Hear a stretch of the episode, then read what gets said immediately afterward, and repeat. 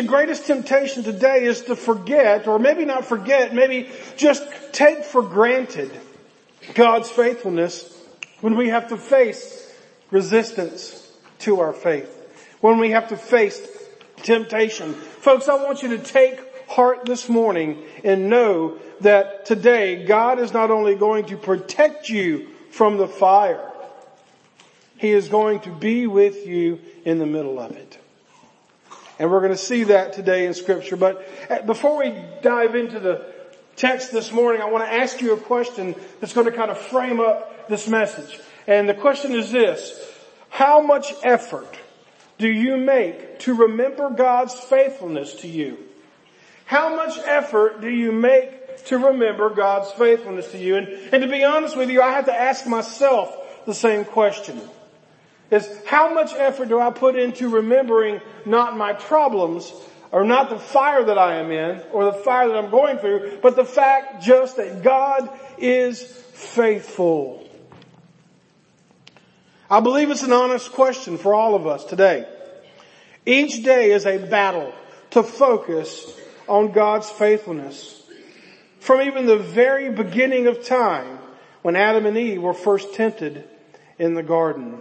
Take a moment and look at the first temptation. I know that if you've been here a while, you know I go back to this a lot because everything spawns from this, but the first temptation is found in Genesis chapter 3 verses 1 through 6. And I'm reading out of the New Living Translation and it says this, it says, the serpent was the shrewdest of all wild animals the Lord God had made. And one day he asked the woman, here's what the serpent asked and this is important, did God really say you must not eat the fruit from any of the trees in the garden? And right now, today, I promise you, when you're in the midst of the fire, when you're in the midst of the trials, and when you're being punished for your sins, that question is there. Do you really think God said this? Do you really think that God cares? And of course Eve said, of course we may eat fruit from the trees in the garden. The woman replied, it's only the fruit from the tree in the middle of the garden that we are not allowed to eat. God said you must not eat it or even touch it. If you do, you will die. So she knew what God had instructed her to say and do, right? Adam knew what tree to eat from and what not to eat from. And then of course here comes the serpent. Ha ha hogwash. Don't believe that. He says in verse six, or verse four, you won't die, the serpent replied to the woman. God knows that your eyes will be opened as soon as you eat it, and you will be like God, both good, knowing both good and evil. Hmm. Satan caused Adam and Eve to doubt God's faithfulness. And look at what happened. We are all living in the repercussions from that decision. And so we see here that God gives you and I His best every single time. Can you think of one single time where God has not given you the best? Now I'm going to tell you there might be times where you would say, well, that was uncomfortable and I didn't enjoy that, but you know after hindsight that it was His best. And if you haven't got there yet, I promise you, one day you will. But even when times and trials are difficult, we can know that every good gift is from God. Let me show you on the screen what James 1:17 says. James 1:17 says this. It says, whatever is good and perfect is a gift coming down to us from God our Father, who created all the lights in the heavens. He never changes or casts a shifting shadow. Whatever is good and perfect is coming down to us from God. The things that God has gifted us with. Our spouses, our families, our children, our church, our friends, all of these things that God has gifted us with, they are gifts from Him. And He will never change. He is the same yesterday, today, and forever. Oh, now the world has changed. I, I spent a lot of time talking with some of you folks that grew up in the 50s, the 60s, and the 70s. And I hear a lot of times, oh, if we could just get back to the way it used to be. If we could have the mills running again and everybody would leave their doors open And everybody would just be able to go from house to house, didn't worry about crime, didn't worry about drugs. Yeah, I, I know that would have been a great day. But there were also a lot of things we didn't have during that time. It was a good time. It was a great time. Days are getting darker, but I'm telling you what, God was as faithful during the Mill Hill years as he is during the community we're in now. Has God changed? Hello? No. God has not changed. Our community has. Our churches have. And our believers' hearts have. But God has not changed. He is faithful, even when we are not. So over the next few weeks, we're going to be looking at how God's faithfulness to his servants in the Bible can remind us and reinforce us within us that in our lives too, that God is faithful. So let's take just a moment and go to the book of Daniel chapter 1 and verses 1 through 4. It says, during the third year of King Jehoiakim's reign in Judah, King Nebuchadnezzar of Babylon came to Jerusalem and besieged it. I know some of you already are going, oh, those are some big names. Oh, this is Old Testament. I don't know about this preacher. Hang on. It's more applicable than you think. The Lord says, verse 2, the Lord gave him victory over King Jehoiakim of Judah. And here's the thing, and permitted him to take some of the sacred objects from the temple of God. So Nebuchadnezzar took them back to the land of Babylonia and placed them in the treasure house of his God with a little g. Not the true God, but his God. So basically what has happened is God has said, I want you, Nebuchadnezzar, to give my people a whipping they will not forget. And I want you to go in there and take their sacred things. I want you to go in and take their people, take their priests, and all of these different things, the best that they have, and I want you to take them and disperse them and scatter them. Again, it says God permitted this. Folks, the fires that you are in, you are in because God has permitted it. Nothing touches you that doesn't go through His fingers. And so we see that God is with you in your situation, regardless of whether you are faithful or not. And even in this situation, we see God using a godless person to impact godly people. So you, you might not have your favorite president. You might not have your favorite representative. You might not have your favorite county councilman, but folks, they are not going to change the world. They are just managing people. God is the highest order and God puts people into position, whether they are Christians or not, but He puts them into position for His church to flourish. And sometimes that means mountaintops, but often it means valleys.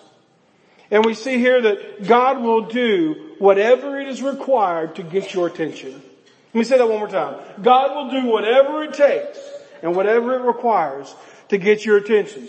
Some of you can say amen because you've been in that situation where God, just like these Nebuchadnezzar and his men, permitted them to invade Judah. God used King Nebuchadnezzar and the Babylonians to remind Judah of their need for him. And then your surroundings often want you to forsake your faith. So here these, these folks from Judah have come in, they are God's chosen, and they have come into Babylonia, and now everything that they, they are introduced to forces them to choose between their faith that they've grown up with and the faithlessness of Babylon. And you say, oh well, that's just a great Bible story. Folks, we are living in Babylon today. Not literally, this is not Babylon. But figuratively, we are living in a godless generation, a godless world, and a godless culture that has still got God's hand on it, but everything that we encounter seeks to take away our commitment to God. For example, if you're running with the wrong crowd. You are not going to make godly decisions when you're influenced by the wrong people. What's the old thing your grandmother used to say? You cannot fly with eagles when you're surrounded by turkeys. Or if you lay down with dogs, you're gonna get Grandma's pretty smart, wasn't she? Maybe those people that are pursuing those sins that your bodies crave. The Bible calls it sins of the flesh. Where you want to satisfy your bodily cravings, no matter what they are, at whatever cost. Believers are set free from this, but we must decide to reject it. We see that in Romans 7 as Paul is talking about the struggle between our godly nature and our sinful nature. Maybe idolatry. Well, nobody in here has a golden calf at home, do you? If you do, I want to see it. That'd be pretty cool looking. But we don't. We don't have golden calves, but every one of us has idols in our life. We have things in our lives that seek to take the throne of our heart where God is to reside. For example, some people, their, their golden calf, their idol is money. Some family. Yes, you can put your family over God.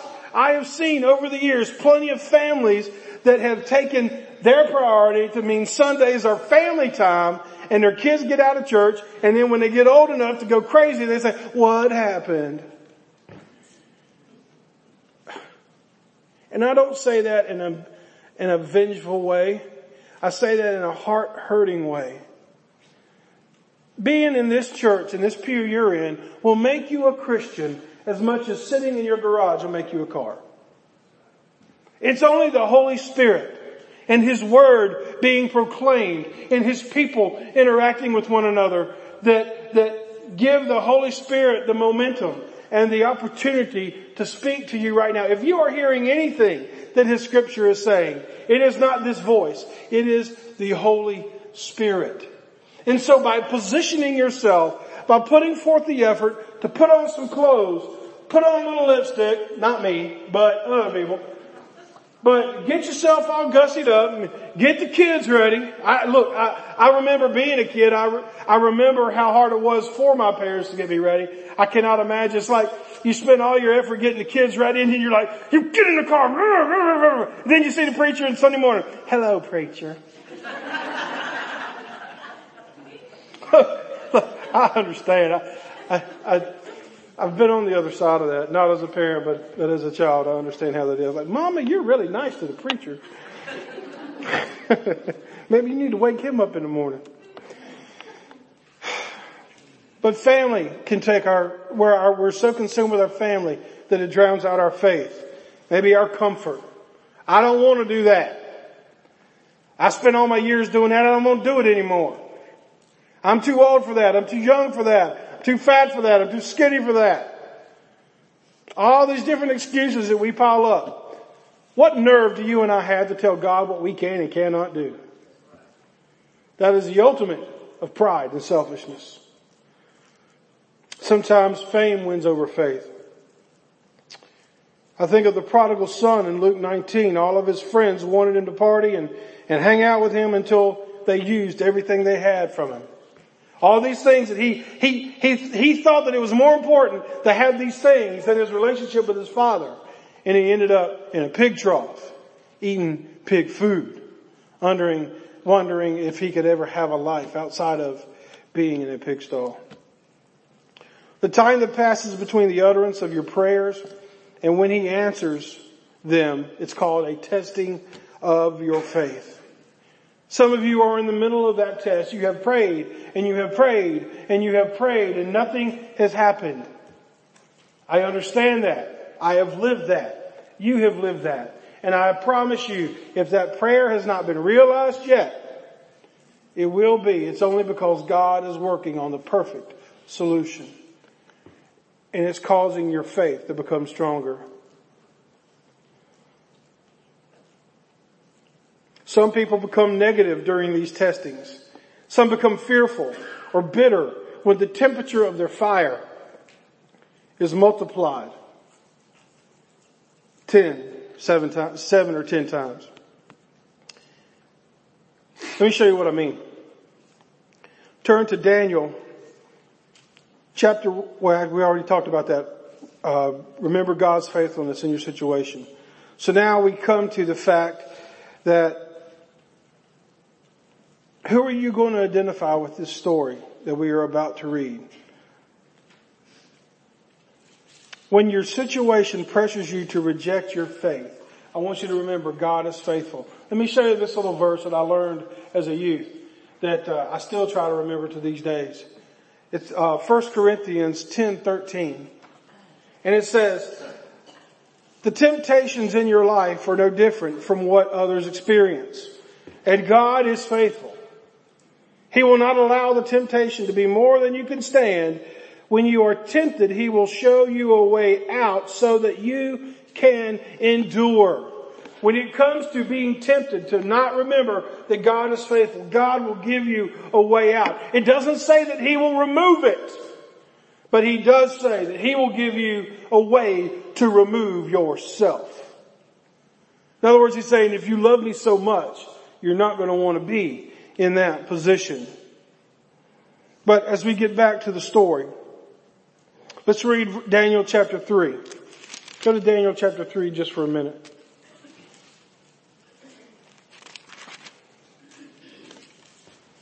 We see here in chapter 1, I mean, excuse me, verse 1 of chapter 3, he says this, he says, King Nebuchadnezzar made a gold statue 90 feet tall and 9 feet wide and set it up on the plain of Dura in the province of Babylon.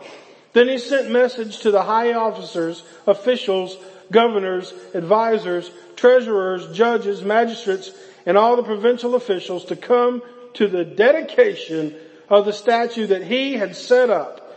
So these officials came and stood before the statue that King Nebuchadnezzar had set up. Folks, King Nebuchadnezzar had set up a statue for people to worship of himself.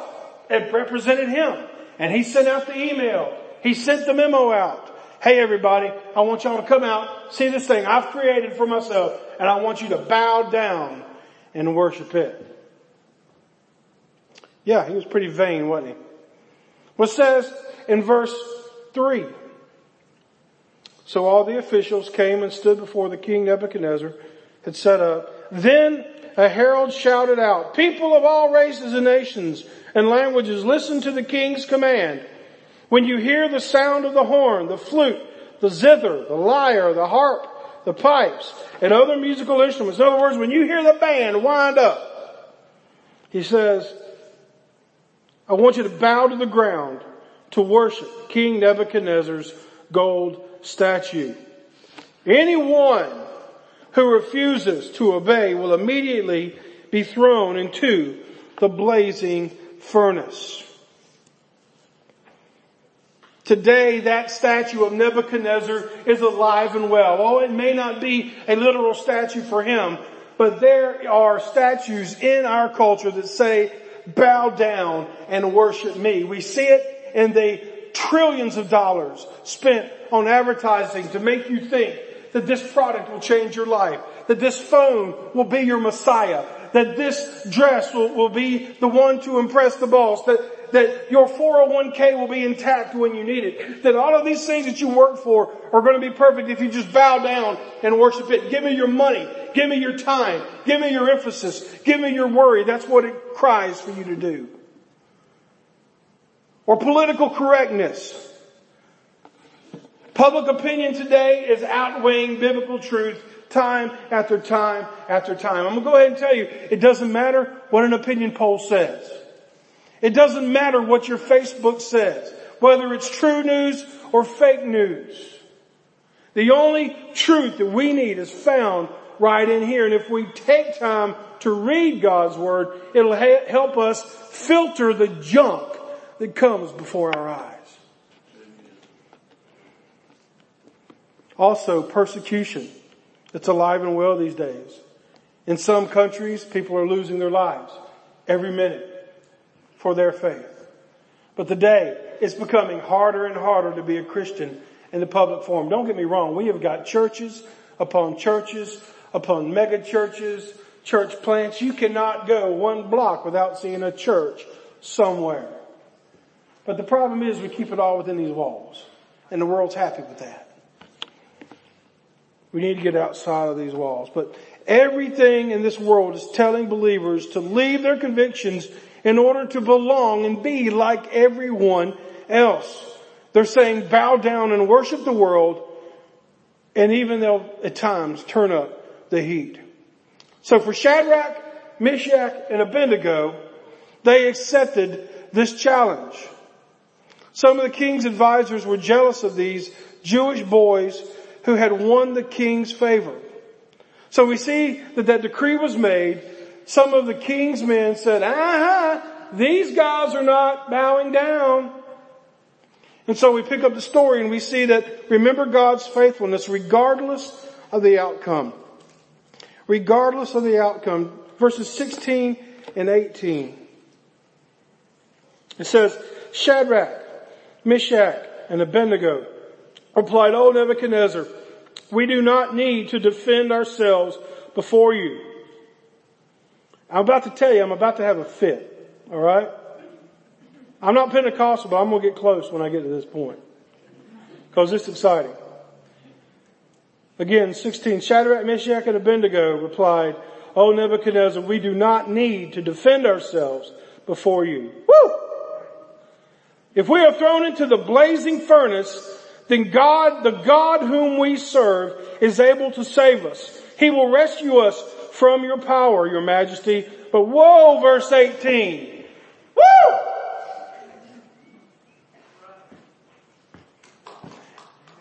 If this doesn't light your wood, your wood's wet. Verse 18, but even if he doesn't, we want to make it clear to you that your majesty, that we will never serve your gods or worship the golden statue you have set up. Even if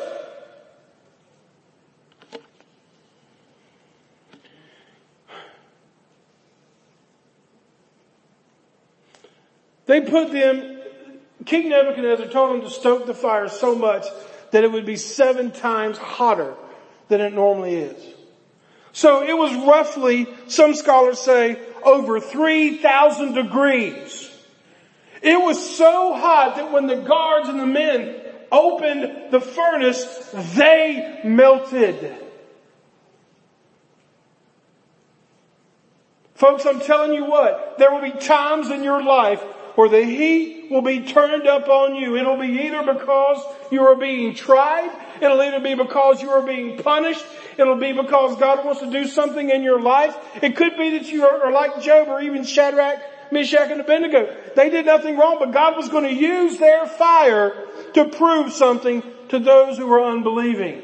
That when the fire heats up, can you say, even if it doesn't work out like I want it, I am not going to bow down to anything but God.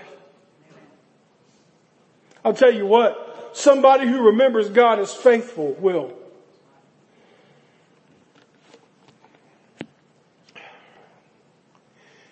I think back to, um, you know, not, not too long ago where I thought, I can't get any worse.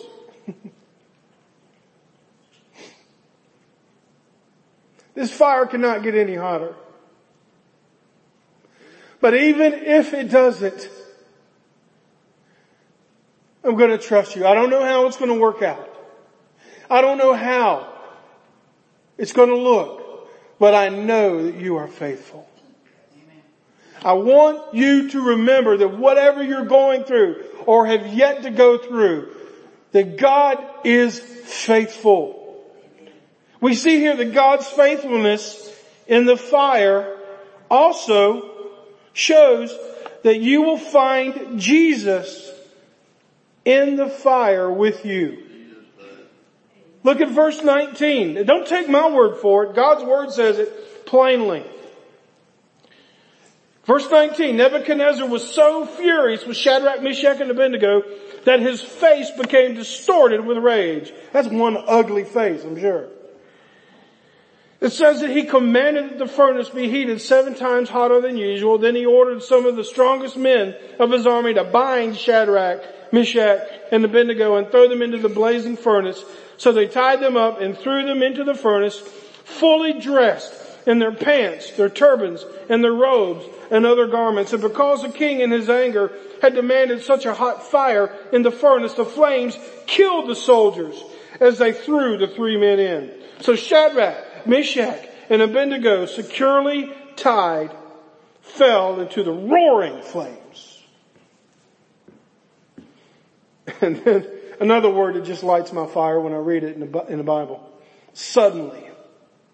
It says, but suddenly Nebuchadnezzar jumped up in amazement and exclaimed to his advisors, Hey, didn't we tie up three men and throw them into the furnace?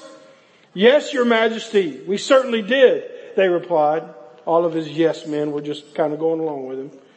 Then Nebuchadnezzar, the king said, look, he shouted, he said, look, I see four men unbound walking around in the fire unharmed and the fourth looks like a god. This was coming from a godless person. That when he says this looks like a god in there with him, he used a little g.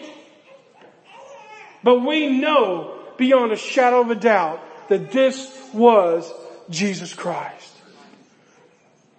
Folks, I want you to understand that in the fire, you're not alone. If you're one, there's two. If there's two of you, there's three. There's three of you, there's four. Your entire family. With God is faithful. He is with you in the fire. Man's authority, strengths, and restraints mean nothing to God. Their clothes, it says, didn't even smell like smoke.